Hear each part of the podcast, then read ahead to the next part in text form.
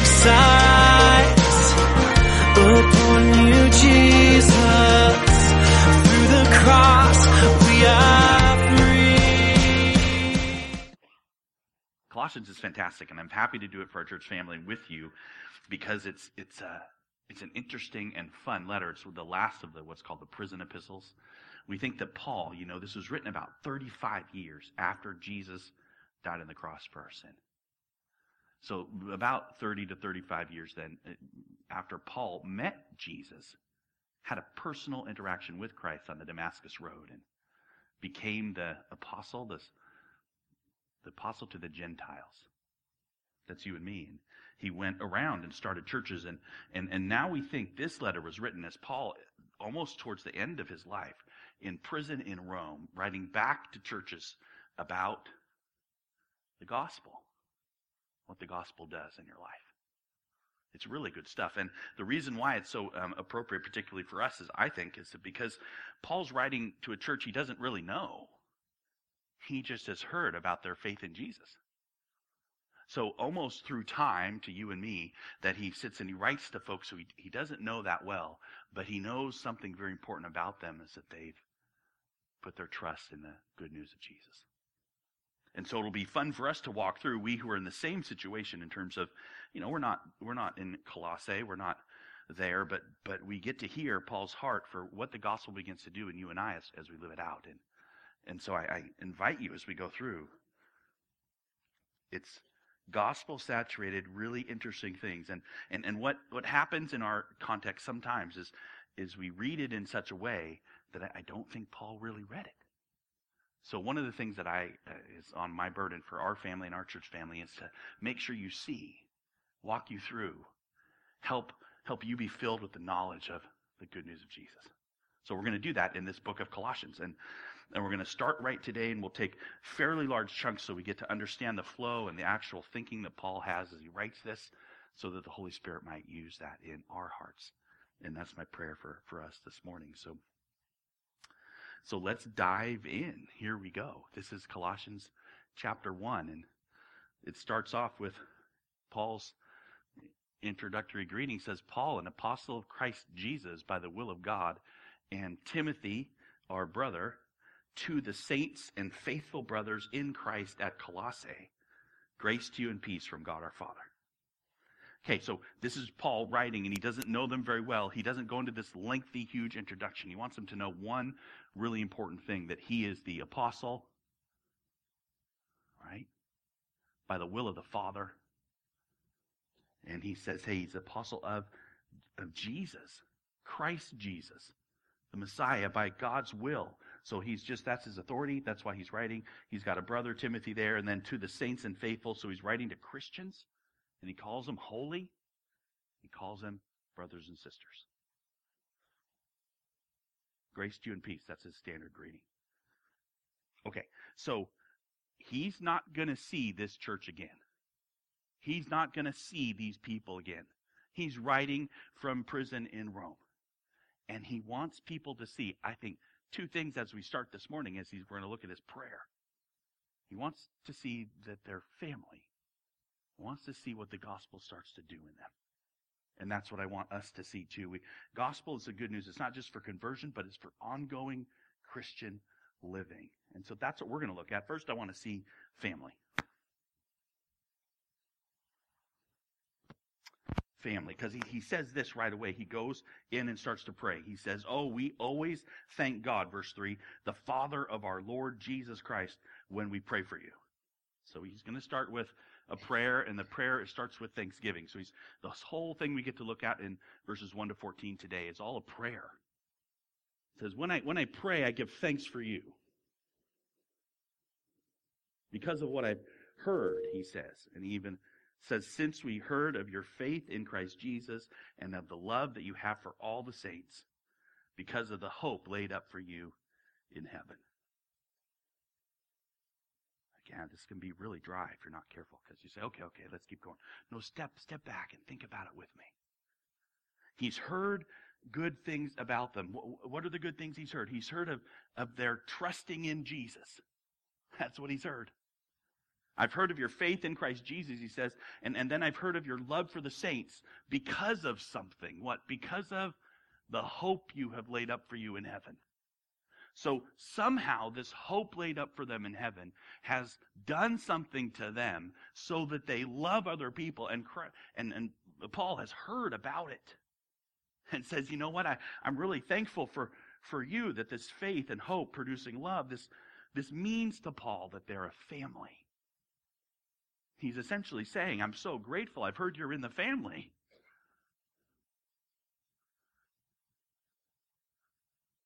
Right? He's giving thanks for them, not random people, because he's heard of their trusting Jesus, their love for other people who trust Jesus. He's giving thanks. He's not exhorting. He's not commanding. He's excited they have hope laid up for them in heaven. It's good for me to hear because he focuses in on what's really important. Their trust in In Christ, they're belonging to the family, and he's calling them holy ones and brothers and sisters because he's heard these things about them. And I say that's really good because I know. I don't know. You guys have family? I mean, I love my family. Sometimes, sometimes I don't love my family. I get frustrated, or I don't talk to them for a season, or they don't talk to me for a season, or I think they're not being kind, or I think they're not doing the right things, or I think that they have, haven't influenced wrongly someone else, and I get mad about it. There's the labyrinth of, of emotions and interactions, but, but there's this basic underlying thing for the Christian that you and I, we get to be actually family, and it doesn't mean that frustrated wrongness. It means this central connection that we actually have because of the trust in Christ and the hope of heaven that produces this love. What's the love? We actually consider each other family. I confess we don't do it very well. I mean, it's not actually about let's show how good of a family member I am. That's not what Paul's saying. Paul's saying the reality that we have this connection. It, it, and Paul even, not even in the body, he's he's hundreds of miles away in Rome, and he's saying we've got this amazing connection, and I'm so grateful for it. It's profound, and, and, and it's marvelous, and, and oh, I thank God for it. Why is he thanking God for it instead of thanking them? They've made this decision to have faith and love other people well. And why does he say that? Because of how it's happening, right? Because of the hope laid up for heaven, he says this, right? He says, of this you have heard before in the word of truth, the gospel, which has come to you, as indeed in the whole world it's bearing fruit and increasing, as it also does among you, since the day you heard it and understood the grace of God in truth. Look, the word of truth is the good news, isn't it? We looked last week at the difference between law and gospel. We're tempted to just pull in when, when he says the gospel, I'm, I'm, I'm tempted to insert all of the Bible. I'm tempted to insert the Ten Commandments. Look, the Ten Commandments is bearing fruit. No, the Ten Commandments is not bearing fruit among you. What's bearing fruit among you? The gospel. What's the gospel? Oh, we know it. First Corinthians fifteen, but it's it's the message of Christ Savior, right? The message of Jesus, who is the Messiah, the message of the one who came and lived and died and rose again. Our hope. This is what does amazing work. The gospel actually changes people. Paul is writing to people who are Christians. He's saying, among you, the gospel, the good news is bearing fruit. The gospel actually bears the fruit, not you. The gospel actually increases, as he starts out here. He lo- I love the focus that the gospel is increasing, not, not, not us. The gospel is bearing fruit. The gospel is where the life is, this message of truth. And we get family members, new family members, because the gospel's at work. What's the gospel again? The message of Jesus. The announcement of one-way love in Christ. Not the requirements, not the to-dos, the, the dones. And this message, this particular truth, amidst all truths, is the one that has life in it, and you have to hear it. That's what he's saying. You've heard this amazing truth. If, if you receive it, I, I I'm welcoming you in the family. And he says it of that, just as you learned it from Epaphras, our beloved fellow servant. He's a faithful minister of Christ on your behalf. He has made known to us your love in the Spirit. Interesting. Faith and love is kind of what we can see. We can see people put their trust in Christ, at least with their mouth, as best we can. And then we can see love that people might have. And this is a particular kind of love, Paul says. I, I, I see your love in the Spirit. Not trying hard to love, not gritting your teeth to do something good. It, this is, this is Spirit-based love. Love produced by the good news. The good news of love starts to marinate your heart in the wonder of God's love for you, and it produces love for other people. We're going to see that throughout Colossians. Kind of a subtle shift, you know, can come in. We've got to be careful. When we begin to read the Bible, we start looking for commands. We come with the desire to make everything a command. There is no command in this whole prayer. This is all descriptive of what a Christian is. Because I read this, right? I say, okay, okay, okay, there's faith and love. I got to make sure I got to start loving people. How do I love people? Let me give you ten tips to love people more. That, that's not what he's doing, right? He's saying, I've heard of your love in the Spirit. I've heard of it.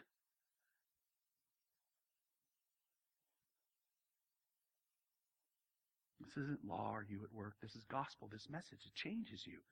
No commands here, just observations, declarations. Look, the gospel's at work, and I rejoice. And I rejoice because I have a new family, and I feel like Paul's heart is along the lines of, you know, I'm a dad, and that day that I got to go to the hospital, and I got to get hope, and I, I we didn't anticipate nine months because because I adopted. Danny and I got to adopt my little girl. But that day I will remember all my life. When I held her in my hands, and what did she become? My family. I just imagine Paul, and he's writing, he's writing to people who have become family, and that's what he's doing. He's saying, you, you, you don't understand. When I look at you, and when I look at you, and when I look at you, and we're together, and I think, you know what? We're family. And maybe you don't have a good birth family. Maybe you don't have a, a fantastic story, but you've got something really more amazing. You've got family who are connected by faith in Christ. And the love that the Spirit produces. Again, not well. I, he's not talking about the great quality of your love and may it improve. He's saying, look, as you begin to see the good news, and as you actually believe it, you've been put into something bigger than you. And it's marvelous. Look around. You should rejoice. You have family you never would have had before because of the gospel. And so this is what the gospel, Paul writes, is doing. It's bearing fruit. It's increasing by simple transmission. And I think of it very much like an infection, but a good one. A good one, because I know, I know it's flu season, right? And I had the flu for weeks, and it was terrible. And, uh, and then someone gave that to me. I'm looking at you. No, but this is so amazing. And actually, by transmission, by speaking this message, it infects you, and infects you and gives life. It's incredible. Because once you no longer trust your own works, your own goodness, your own increase, but you fall into the goodness of Jesus, wow, welcome to the family. That change in thinking, not, not my works, but my trust in Christ, leads to a change in how you see yourself and other people that will change how you act. It will. It, it, again, not to be beat the dead horse, but it is not God's rules that change you. It is not a memorization of, uh, of the Ten Commandments. It's not a memorization of all the imperatives in Scripture that changes you. It is the good news that changes you. And other people too. That's what he's saying. It changes your actual life. And, and again, I want to show you even from this passage, because look what he does. He goes into change. That's what he does for us. Verse nine, he starts to say it. And, and so, he says, he's given thanks to God for, for um, their faith and their love and their, the hope that they have in heaven. And, and, and he says, this is the gospel, and it's increasing and bearing fruit in all the world. It's so fantastic. We get new family. And then he says, and so, I'm going to actually ask God something for you. From the day we heard, he hasn't met them, but he's heard of them. like he might hear of us. We have not ceased to pray for you. I like that. Asking that you may be what?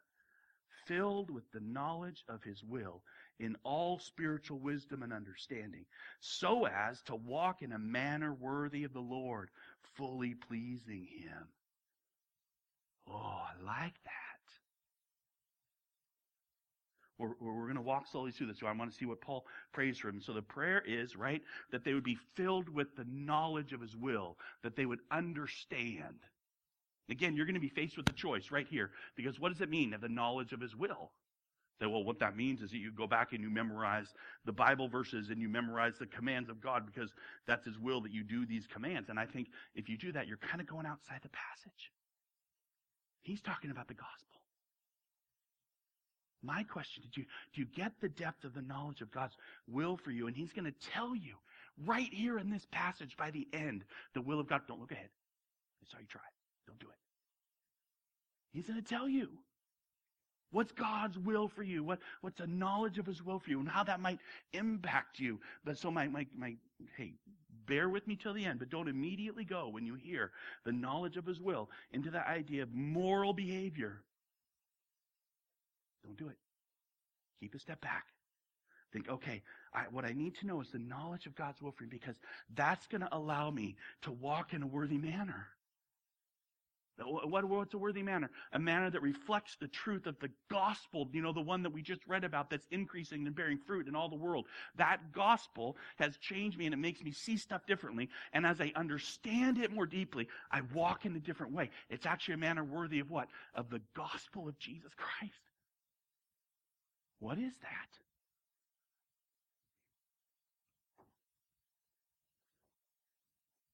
Paul's praying they'll understand the gospel, I think.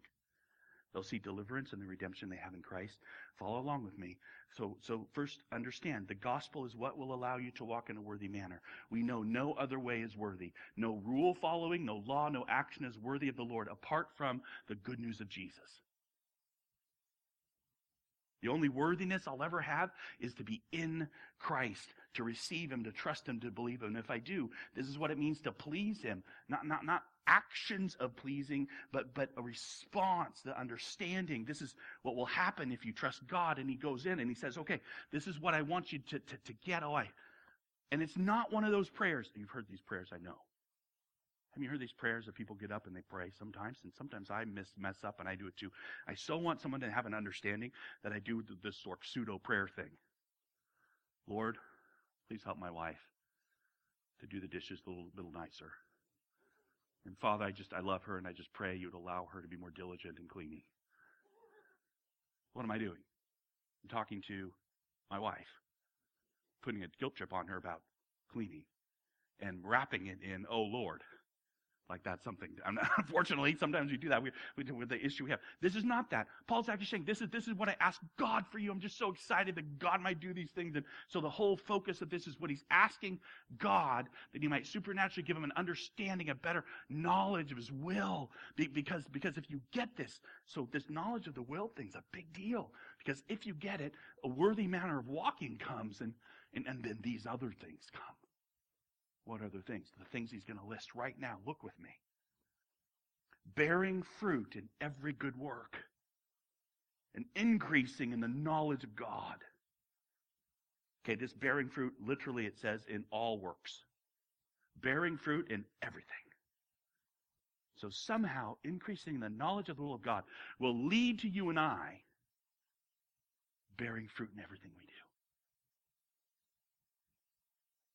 Okay, this means everything you encounter, whether it's a quiet daily life that you're living at home with kids, or whether you're out on the street waving a sign, whether you're in the business world or whether you're in the church, whether whatever you're doing, in everything you do, you can bear fruit. How? If you get the knowledge of the will of God for you. Oh, that's good. So we're not taking this, oh, we're taking this as a charge to go bear fruit everywhere. No, it's a description of what's going to happen if you really understand the will of God for you. Everywhere you go, good fruit comes. Everywhere you go, as everything, every circumstance you see, the next piece, increasing in the knowledge of God. So, understanding more about who God is, I always think, I know I've used this before, you know me. I, my church family, you know my dad. And I think of my dad who, for, for fifteen, twenty years, built church roofs in Africa, and he, he impacted a whole nation for Jesus. And now the past years of his life, he sits in a chair at home because he has Parkinson's disease. He does nothing observably, building church roofs and impacting a nation for Christ. If he gets the knowledge of God's will, then in every day, not just when he's in Africa building churches, but when he's at home sitting in a chair, he continues to do what? Bear, bear fruit. He continues to do what? Increase in the knowledge of God. Why? Because as he sits in his chair and is needy and dependent, and then we care for him, then, then he gets to be a part of something that's, that's amazing, because Jesus cares for him every day, and he gets to understand more the knowledge of God. It's just not how I want to make it. I want to make it me stronger all the time, and that's not the gospel. The gospel is Jesus Christ, and it's all him. And and so this is what Paul is even praying for them, that, that what I pray is, if you might, as you get to know the knowledge of God's will, these things start to come, you see. As you start to understand the gospel, the depth of it, the good news of Jesus, if you get it, if you dwell in it, if you grow in this understanding, it bears fruit everywhere. Still understand, even as he prays for this, it's not a command. It's not saying what I'm charging you to do is to go and bear good fruit everywhere. No. So my prayer for you is that God might give you the knowledge of his will. And so my, my question for you still that's hanging out there, what's the knowledge of his will? Because there's more things we need to hit first. Here's one, being strengthened with all power, according to his glorious might, for all endurance and patience with joy. It's amazing, being strengthened with all power. Again, this is taken so wrongly. Here's what he's doing, right? Oh, they might know this. These things might happen. And here's one of them, strengthened, strengthened with all power, according to his glorious might. And I immediately go to, okay, I'm being buffed up. So I might go out there and do something for Jesus. But but he actually says what the strengthening is for. Did you see that? You need the might of God, the, the glorious might, in order to be strengthened. Strengthened how? For all what? Endurance and patience. That's a little different thing. It's not me getting stronger. That's me holding on. He's saying, I just pray you're going to need the will of God for this. You're going to need to know some depth here, because he's going to strengthen you through that knowledge to hang on. Hang on to what? The truth of the gospel. You know what? Life's going to be really daily. And then, and then your body's not going to be healthy all the time. And then the people around you are not going to treat you rightly. And then you're going to go and jump off some cliff morally. And then everything around you is going to slowly get worse. What do you absolutely need to be strengthened in? Continuing to trust that you're in the family. Continuing to trust that God has you. Continuing to trust with, with the evidence around you arrayed in your circumstances, that there is a heaven in front of you, that Christ adores you, that he's for, that he died for you.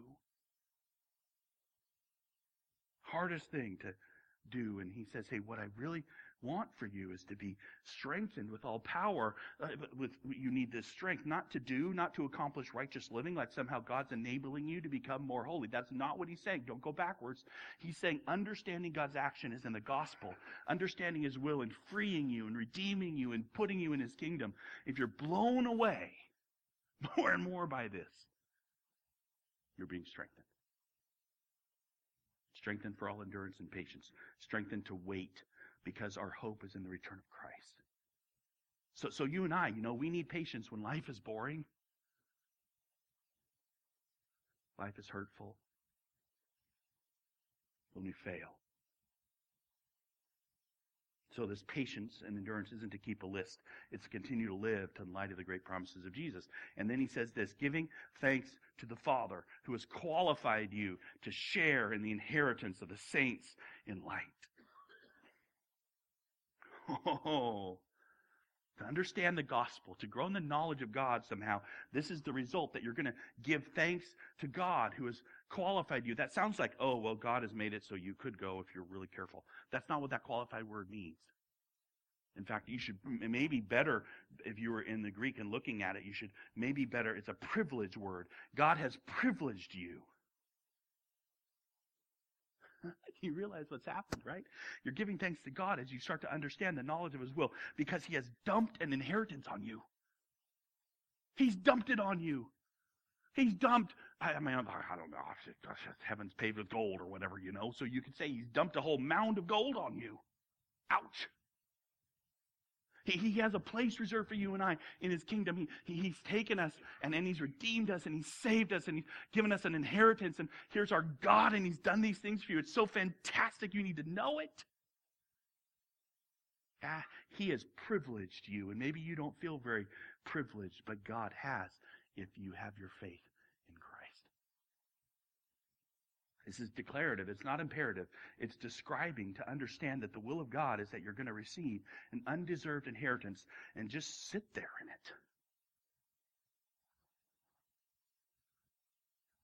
it. If, if you can get this, if you start to understand the depth of what God has done in Christ and what that means for your whole life forever, it does change you. This happened to me just a few weeks ago. Somebody came to my office and says, Dax, I'm doing this for you. You know me and how I hate gifts. Someone came and gave us a gift, okay? And I was just, I was blown away. And think that it doesn't even begin to touch the gift that you and I, you, you individually, you, think of yourself, you have been privileged by God, by the Father of the universe, to be in His family. What an amazing gift you've been given. And if you get that, if you start to see it, you say, no, no matter what, God's love has been set on me, and I see it, and I, I get so, and wow, that, that births gratitude. That's what He's talking about. Look, I'm, I'm, I'm praying that you'll understand this. This is God's will for you, that He does this, not that you do these things, but that He has done this thing. And if you understand, then you're going to respond this way, because that's that's just how the track runs.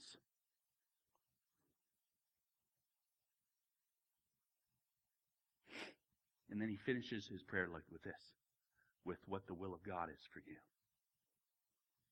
He has delivered us from the domain of darkness and transferred us to the kingdom of His beloved Son, in whom we have redemption, the forgiveness of sins. This is one to memorize. Look what God has done. What, what, what's the will of God for you? What's the knowledge of God's will for you? What, is he, what has He done? What's His will for you, Junior? I'm not trying to call you Junior. I'm saying, wow, what is Paul? And he says, look, this is it. God moves you from this place of darkness and despair and no hope and sin and terribleness, and He transfers you over. He, he, he moves you to the kingdom of His Son, to the place of Jesus. In Christ you are. This is an amazing move, not done by you. It's God's will that He does it. And, and, and to His beloved Son, and, and in Jesus we have these, these amazing words, right? Redemption, the forgiveness of sin. It's a move that God's doing. If I was going to take it into temporal, I'd say He's moving you from the dark, dark, dark, hard, cold, sub-zero, freezing, can't go outside place of Antarctica, and He's moving you to Hawaii. I want to go. Beaches and palm trees and water and, and niceness. Even rain. I think it rains in Hawaii. It does, right?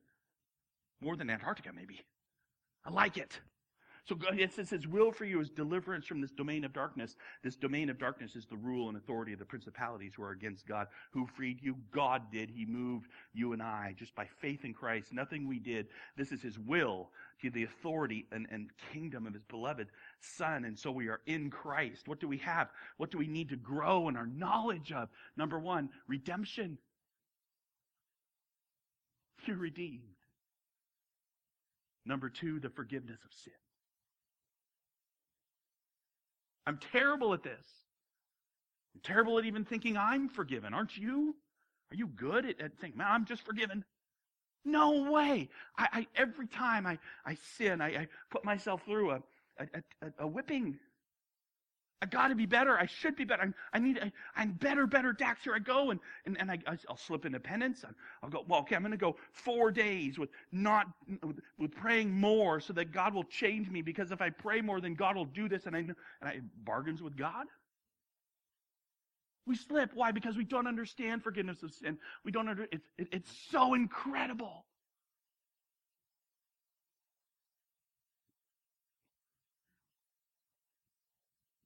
This is not the improvement of not sinning. This is not the working towards our salvation. This is redemption, His work alone, Jesus and His work. This is gospel. This is the forgiveness of sins that, that we have done. This is the forgiveness of sins that we do. This is our place as receiving it. And the more you get this, that this is you, that this is God's will for you, that this knowledge is true, the more you'll respond in these ways that are reflective of a deepening understanding of the depth of what's been done for you in Christ. This is life, family. It will lead inexorably to different ways of thinking than you've ever had before. And uh, different thinking will lead to different actions because that's what different thinking does.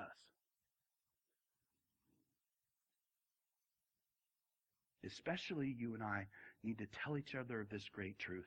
We need reminding. The will of God for you and I is that He redeems and He forgives. He is the agent. He is the giver. We are the receivers. That's all we are. We overwhelm each other again and again. Not with this example to be a better you, though I desire to be out of sin, but with the better Jesus. So let's take back with me then, because there were two paths that people take this text in, and I'm urging you to take path two. To see that the knowledge of the will of God for you is a deepening understanding of the depth of the gospel of Jesus Christ. I, I base that on some other passages too, but let me just give you one of them. We read it this morning. Let me ask you only this, Paul writes in another prison letter, Galatians. Did you receive the Spirit by works of the law or by hearing with faith?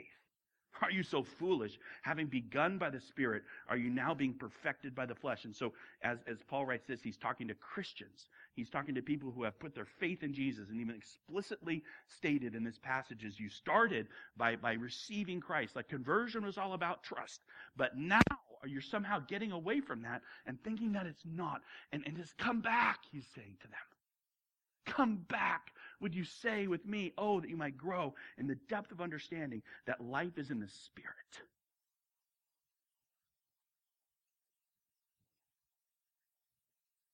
We received the Spirit by hearing with faith. We heard the good news, you and I, and we believed it. And so, like the Colossians, to grow is to understand the gospel, because the Spirit will continue to open our eyes to Jesus. That's what the Spirit is, right? He's the teacher. He's the comforter. And the tension of our lives will continue to be, it'll continue to be, I get it. Are you enabled to self-improve? Because both in our American culture and our evangelical world, these threads push at you constantly. But but against that is this tension, will you trust in Christ alone? But as you trust in Christ alone, that's going to change your heart. That's what being in the Spirit is. About what you're doing, if you're forgiven much and you know it, you naturally have the heart to forgive.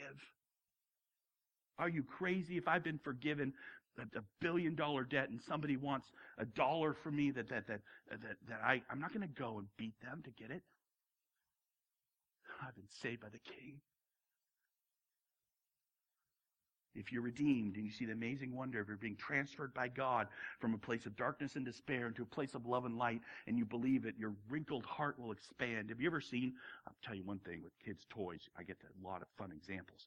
Here's one. Have you ever seen those little tiny capsules with the sponges inside? They're tiny packed things that look like something you should swallow, but you don't dare swallow it. Because what you're supposed to do is put it in water and wait like six hours or so. And, and what it does is as it just soaks in that water over time, it starts to expand. And all of a sudden, it's not a sponge anymore, it's an animal. And it becomes a big giraffe or something like that, you know? That's our wrinkled hearts. We're like real packed-in capsules of insecurity and fear. And, and if we will soak in the gospel, the water of the gospel, the living water of Jesus, we start to actually expand. These things actually happen. It's not the law, like, oh, you got to do these things and then God will bless you. No, no, you've been blessed so much by Christ that as you soak in the depth over here, your heart expands, you start bearing fruit in everything because of the Spirit. This is why we read our Bibles. I encourage you to read your Bible so you might see the gospel, so you might soak in the water. I encourage you to get into small groups. We get into small groups. Why? Not to argue over the over the, the minutia. It's to, it's to see the gospel and to encourage each other in forgiveness of sins and redemption so that our hearts expand. And then what do we do? We, we actually love. This is what daily living is. To testify by His Spirit the truth of what God in Christ has done for you and me. What He is for you right now. So this is the journey we're on of learning how the gospel begins to change us, not by putting us back under oughts and shoulds, but by declaring to you and I the truth of the gospel. It's a pathway, I believe, you and I to a fulfilled and wonderful life, if you'll get it. If you'll say, this is, this is the way, if you would receive His Son. I believe this is the prayer of Paul for Christians he's never seen, that they might, oh, receive the gospel, and he rejoices in them being family, but then that they might continue to grow in the knowledge of the will of God, which is this amazing union with Jesus Christ, His Son. Welcome to the family. Let's pray. Father, thank you for Colossians in this beginning. Lord, I pray we might understand more and more the depth of what you've done in Christ. Father, I pray that your Holy Spirit might be alive in us, might soak our hearts with the gospel, that we might be a people who loves much, not as law, but as response. Father, help us to grow. We love you, Jesus. We thank you for what you've done for us. It's in your name we pray. Amen.